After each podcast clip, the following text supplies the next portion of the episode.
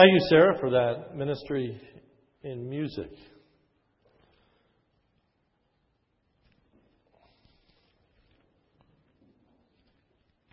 If you turn with me your Bibles to Second Corinthians chapter eight, please.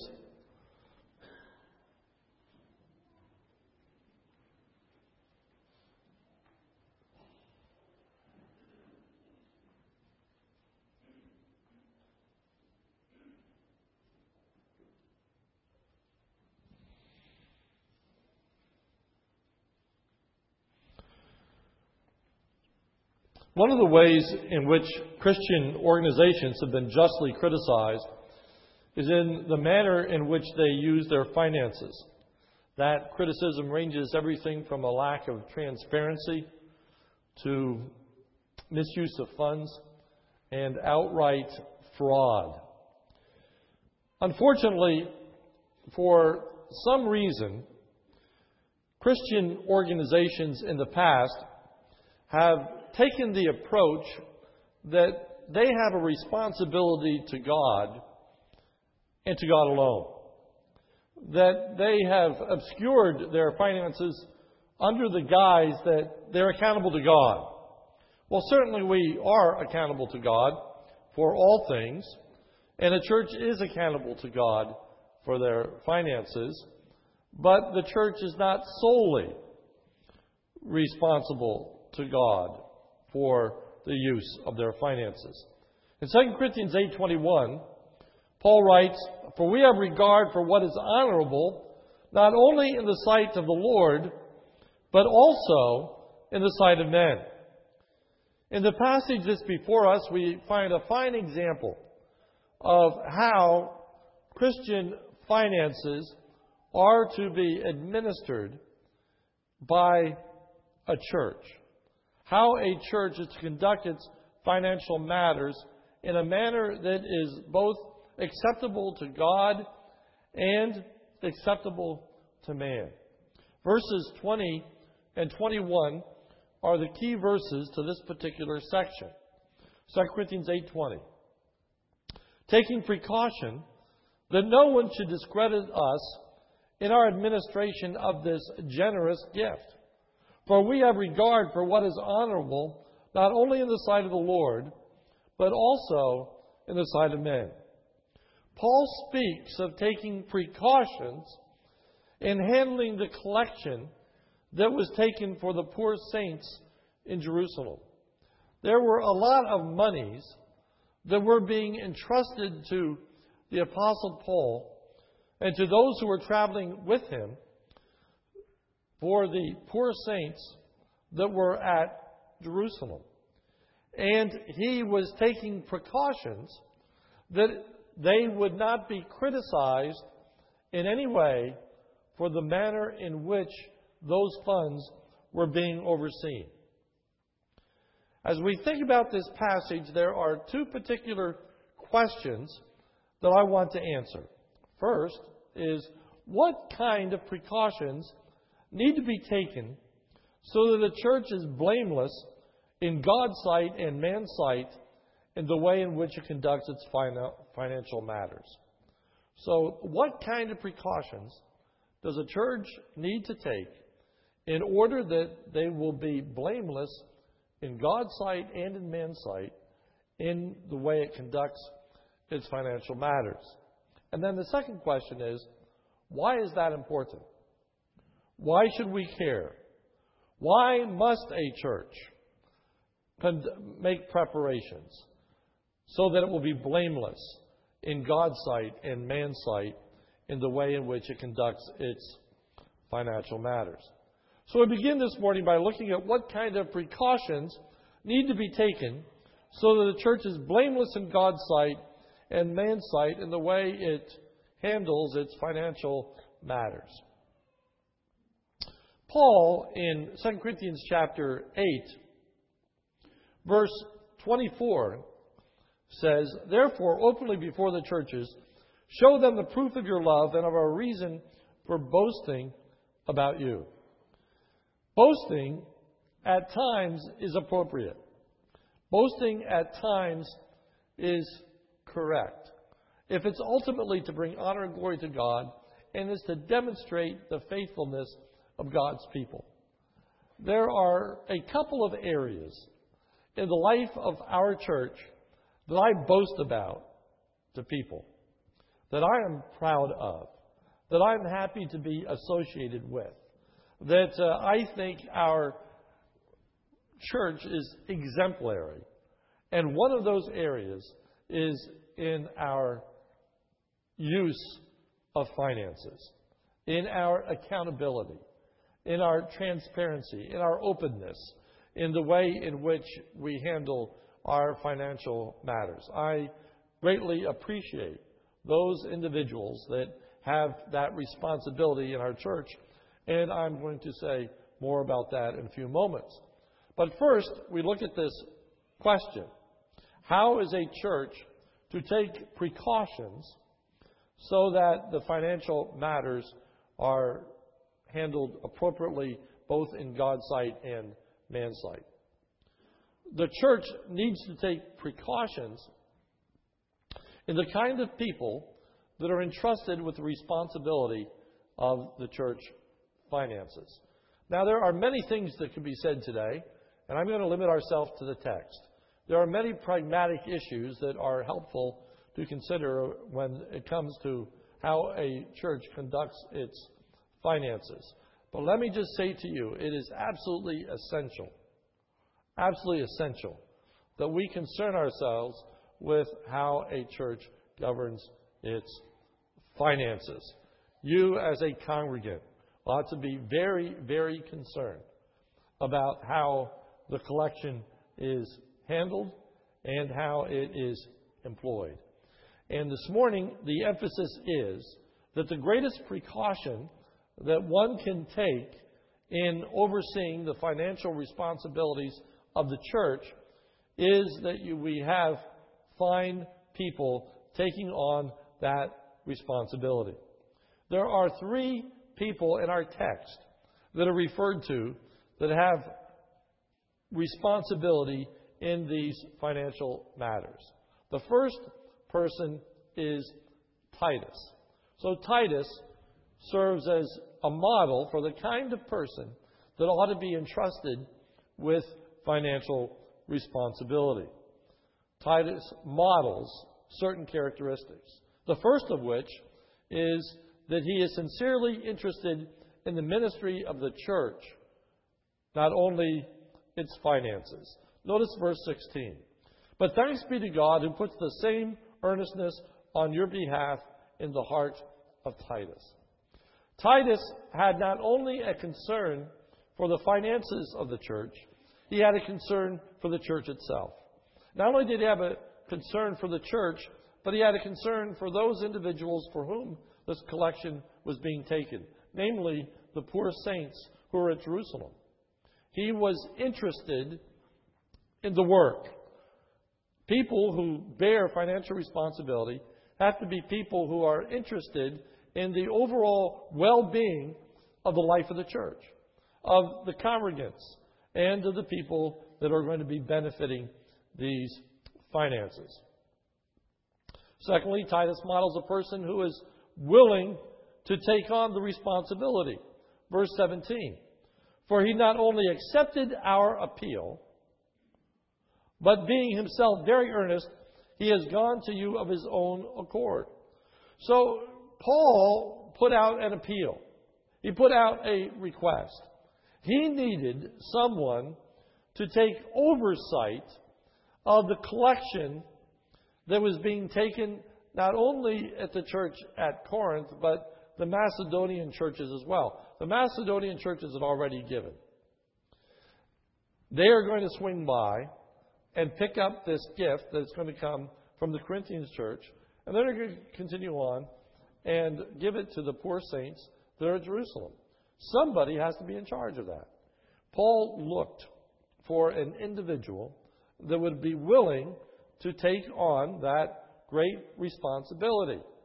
We find in this text that Titus volunteered for that responsibility. When the appeal came, he responded and he went of his own accord. He was not lassoed into it. He was not forced into it.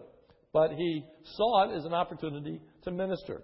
He saw it as an opportunity to serve the Lord. He saw it as a privilege and not just merely a duty.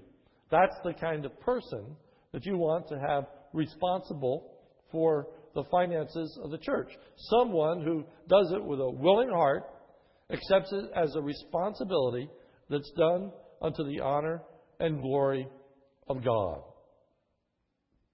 The second person that is mentioned in this text is unnamed, but is very well known by the churches. Verse eighteen. And we have sent along with him the brother whose fame in the things of the gospel has spread throughout all the churches. This person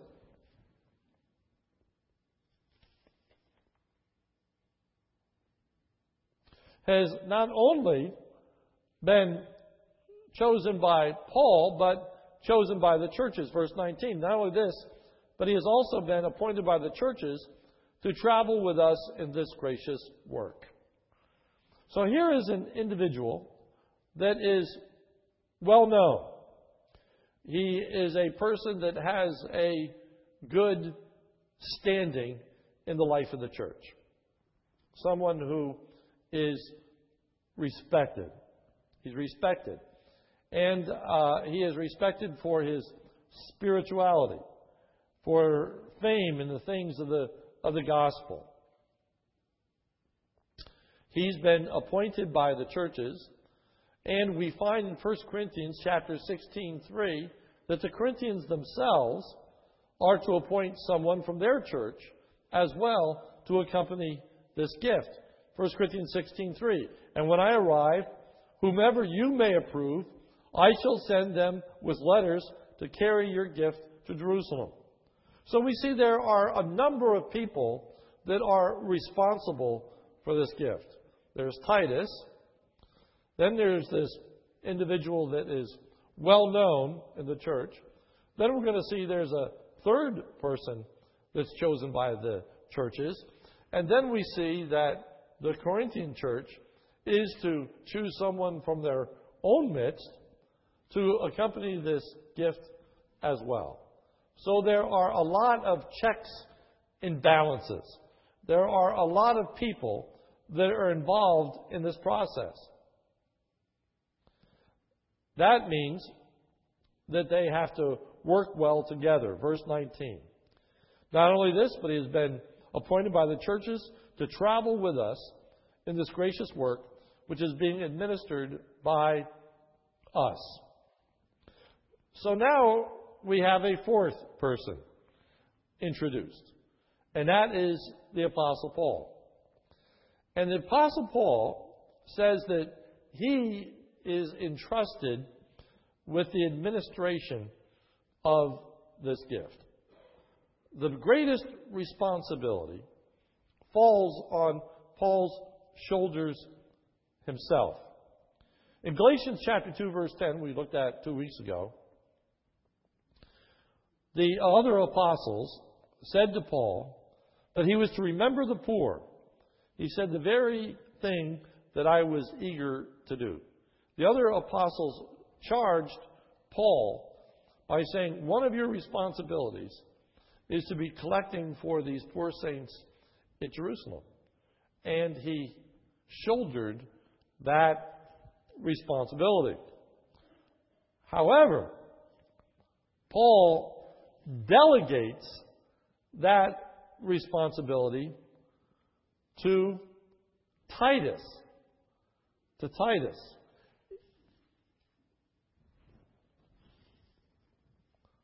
He is going to bear this gift on behalf of the Apostle Paul. Now, he's going to be along. He's going to be in the same trip. He's going to be present, but he is not going to take direct oversight of these finances. And then we have another individual who's appointed by the church, verse nineteen. So we see that there are many different individuals that are involved in the oversight of this gift. So let's try to make that practical and look at how we try to apply some of these issues in the life of our own church.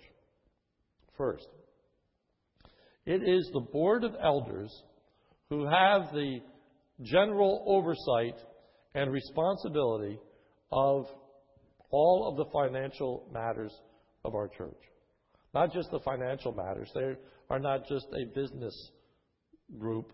They are not just a uh, governmental body when it comes to finances. Our elders have authority. They have rule over all aspects of the life of our church. So that encompasses the finances and a great deal more as well. Not only our finances, but a great deal more as well. If you look at Second Corinthians eight twenty-two, one of the characteristics of these individuals who are put in part uh, charge of the finances are, and we have sent with them our brother, whom we have often tested and found diligent in many things. So there's uh, this other individual who has been tested, he's been proven, he is faithful, he is reliable, and he is involved in many, many things. Our elders have many, many responsibilities. One of them is the oversight of the finances of our church. They have delegated much of that responsibility, even as the Apostle Paul delegated that responsibility to Titus and others. They have delegated much of that responsibility to the finance committee in our church. It's therefore very important that the finance committee be spiritual individuals who have respect, who have demonstrated integrity, they have shown themselves faithful in a variety of ministries in the life of our church. And we have that kind of group of men overseeing our finances.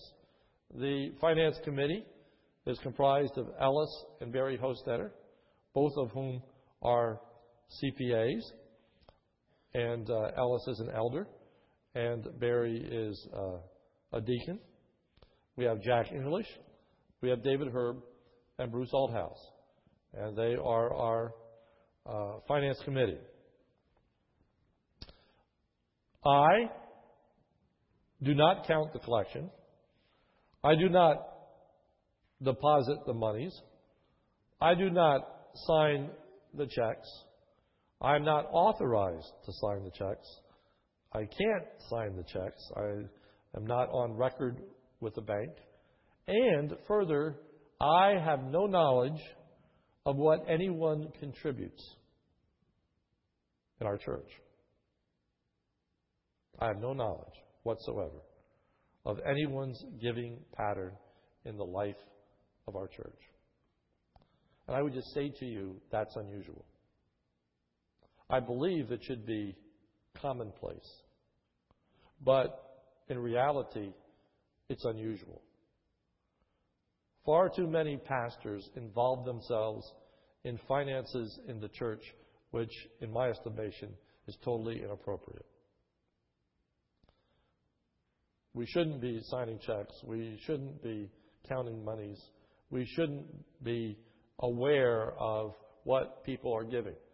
There is actually a book on fundraising that encourages pastors to identify the ten biggest contributors in the church and take them out to lunch and thank them for their contributions and encourage them to do more.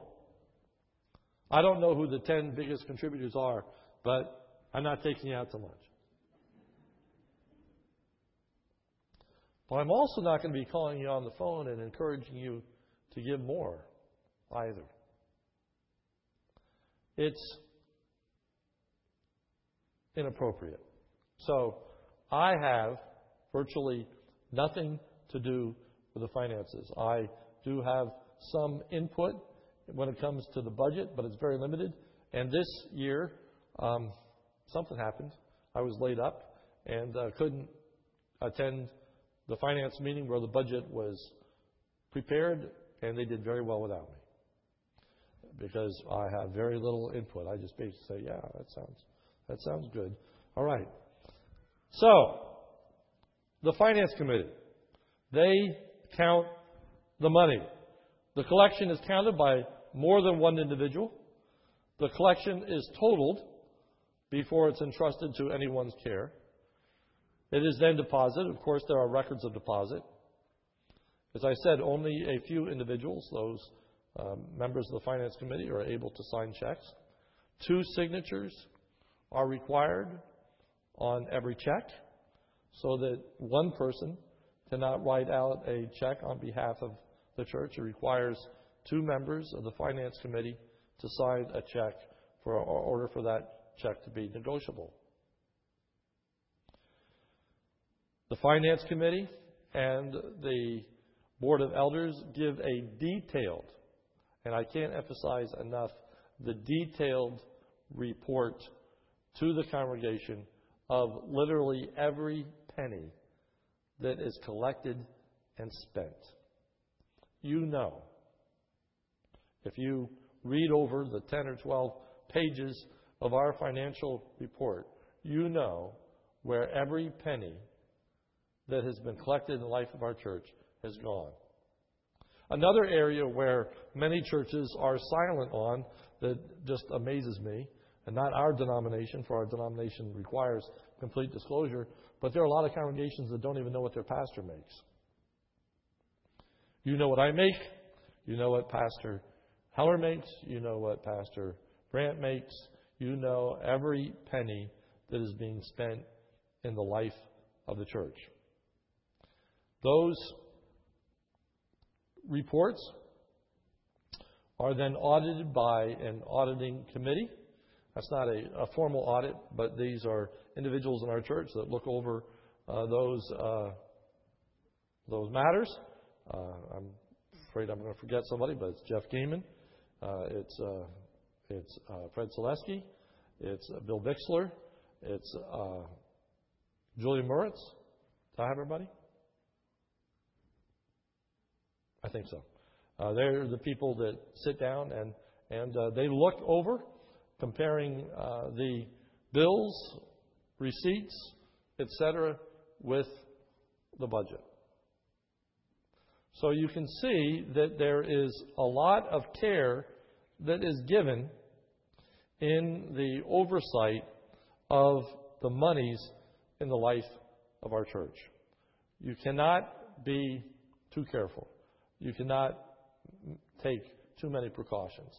And there are a lot of other things that I could say this morning, but I'm not going to. I think that gives you a sense, uh, some sense of what's going on. One other thing I, I will say that is kind of unrelated, but I, but I think that you need to know.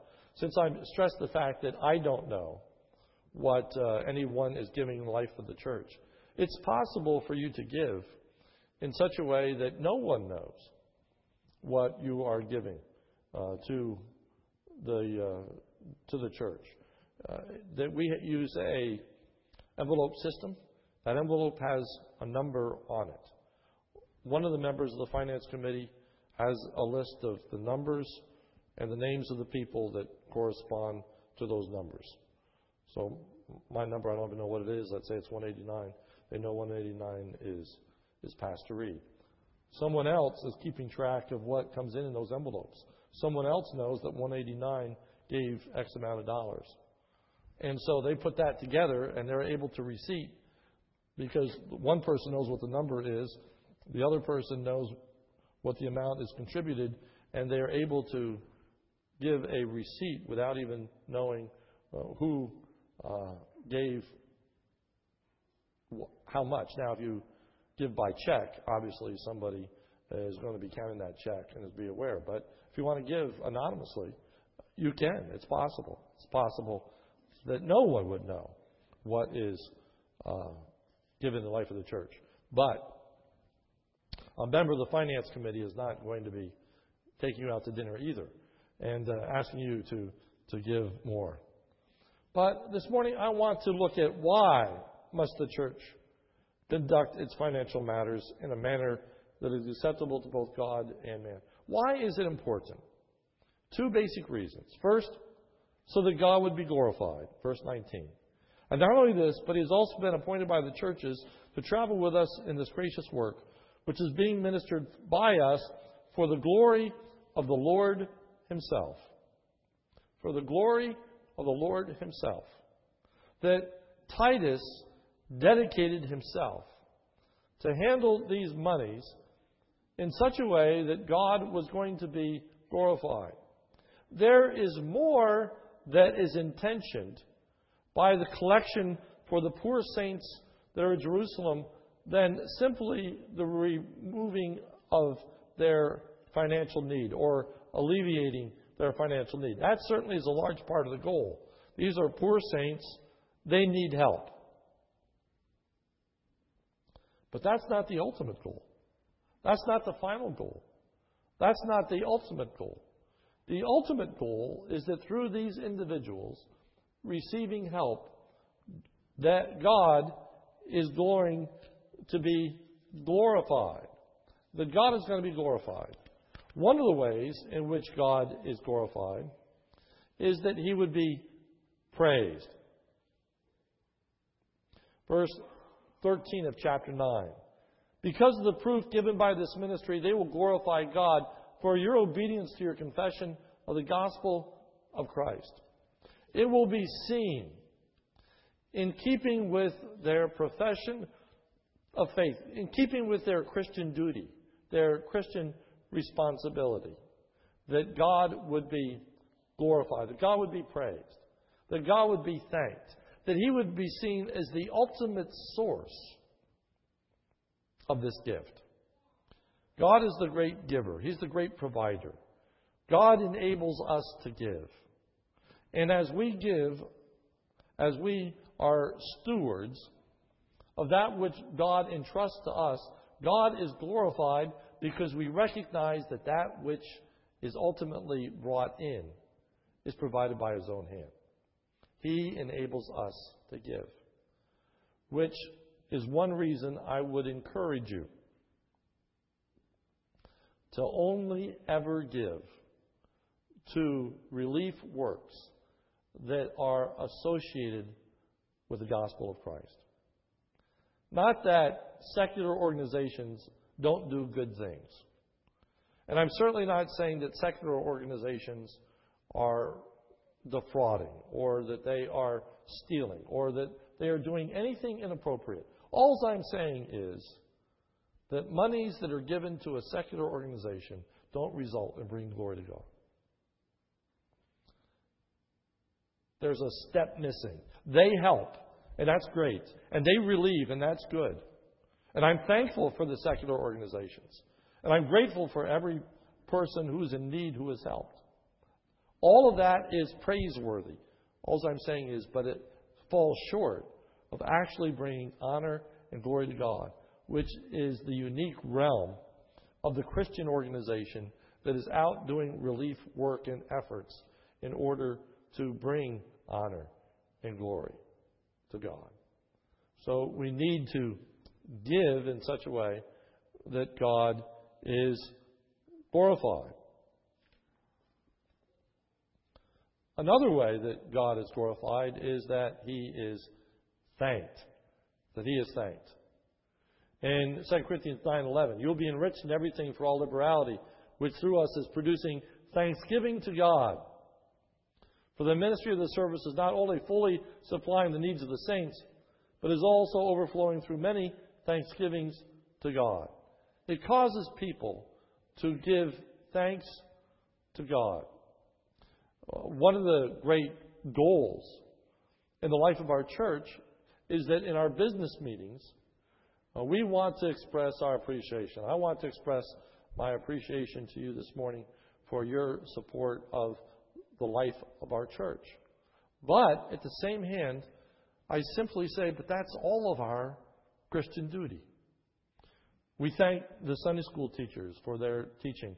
We thank the individuals that, that mow the lawn. We thank Jack Irvin for, for building this ramp. We want to acknowledge what people do. But ultimately, we want to be thankful to God who places it in the hearts of those people, who enables those people, who gifts those people. And so we credit God with what is taking place. So we are thankful to God for the finances of the life of our church. We are thanking God that we are out of debt. We are thanking God that all of our bills are being paid. We are thanking God that everything is being done in an uh, upright and appropriate manner. God is not thanked and God is not praised when monies are handled inappropriately. Which brings us to the second reason why we need to take precautions in the life of the church. That everything is done in a way that is honorable in both God's sight and man's sight. Notice Second Corinthians eight twenty. Taking precaution. That no one should discredit us in the administration of this generous gift. King James, that no one would blame us in the administration. N I V, that no one would criticize us in the way that we administer this generous or liberal gift. All of those are good translations. It's a very broad word. It's a word to blame. It's a word to find fault. It's a word to criticize.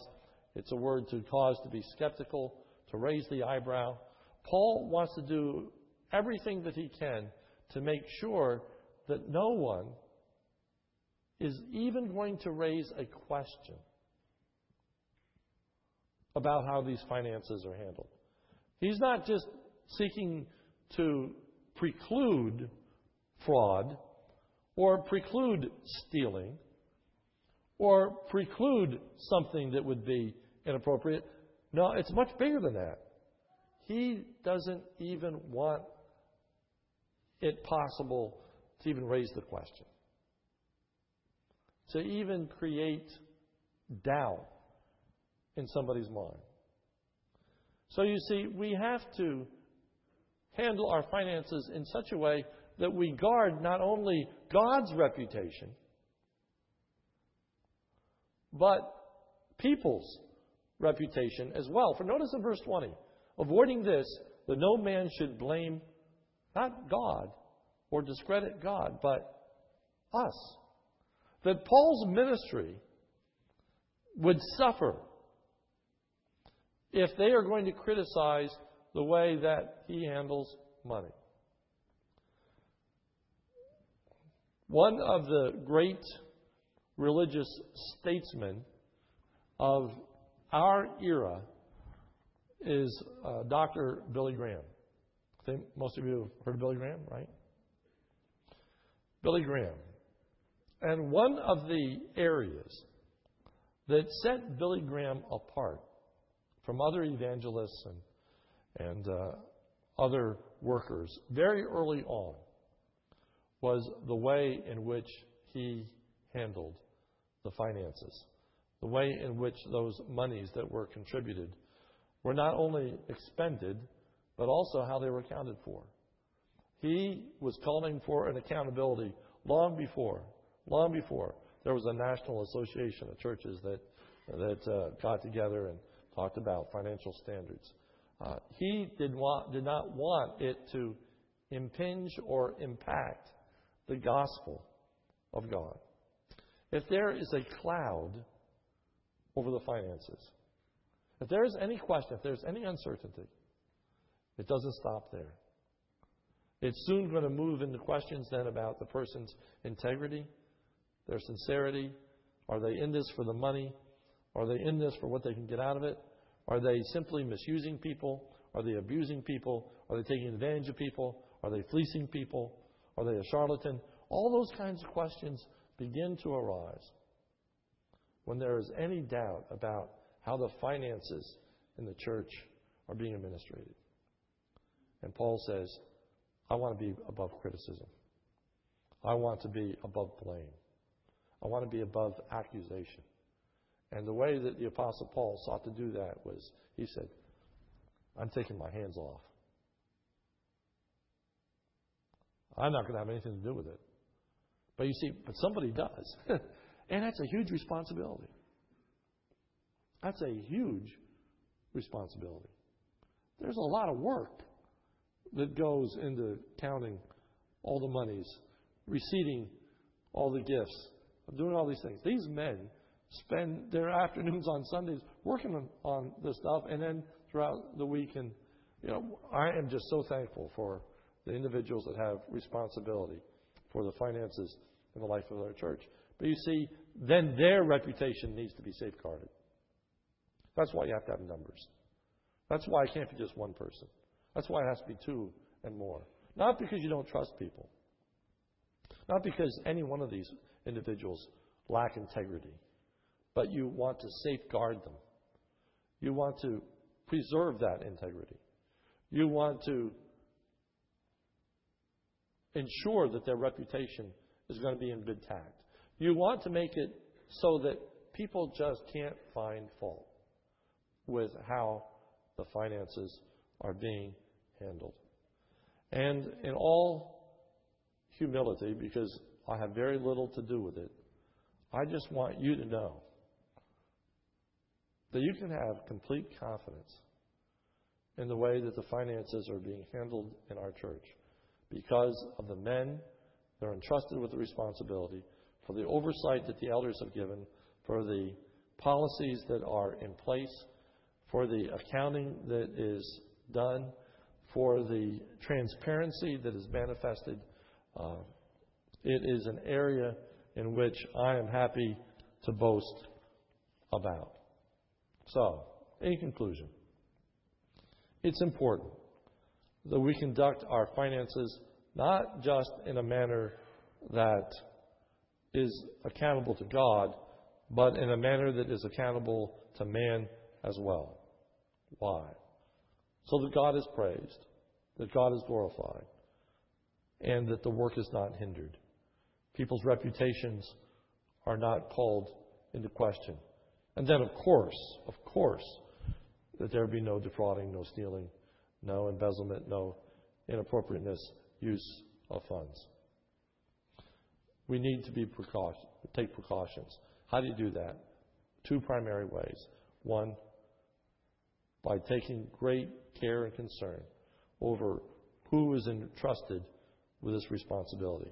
People of integrity, people who have proven themselves, people who are willing to take on this work because it's long and it's hard, people who are spiritual, who have shown themselves committed not only to the finances, but to the spiritual life and well-being of the church, and then to set policies that safeguard the ways in which these monies are going to be used, handled, and uh,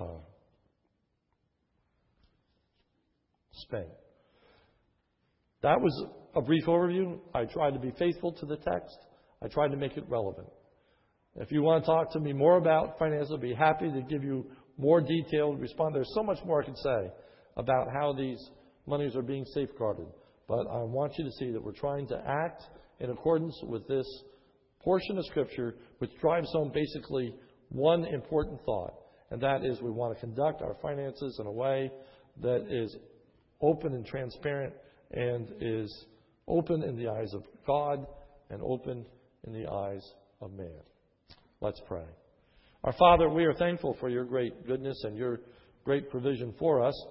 We thank you, Lord, for the way in which you uh, help us. And uh, we thank you for the giving in the life of our church. I pray that you would help us to be faithful. We thank you for those individuals that have responsibility and how they faithfully discharge that responsibility. Lord, preserve us and keep us. Uh, for there is a great deal of temptation. There is a lot of money that comes in. And, uh, Lord, uh, may it always be spent and used in ways that are appropriate. Guard us and keep us. And most importantly, O God, glorify your name. Bring glory to yourself in the way in which these finances are handled and expended. For it's in Jesus' name we pray. Amen.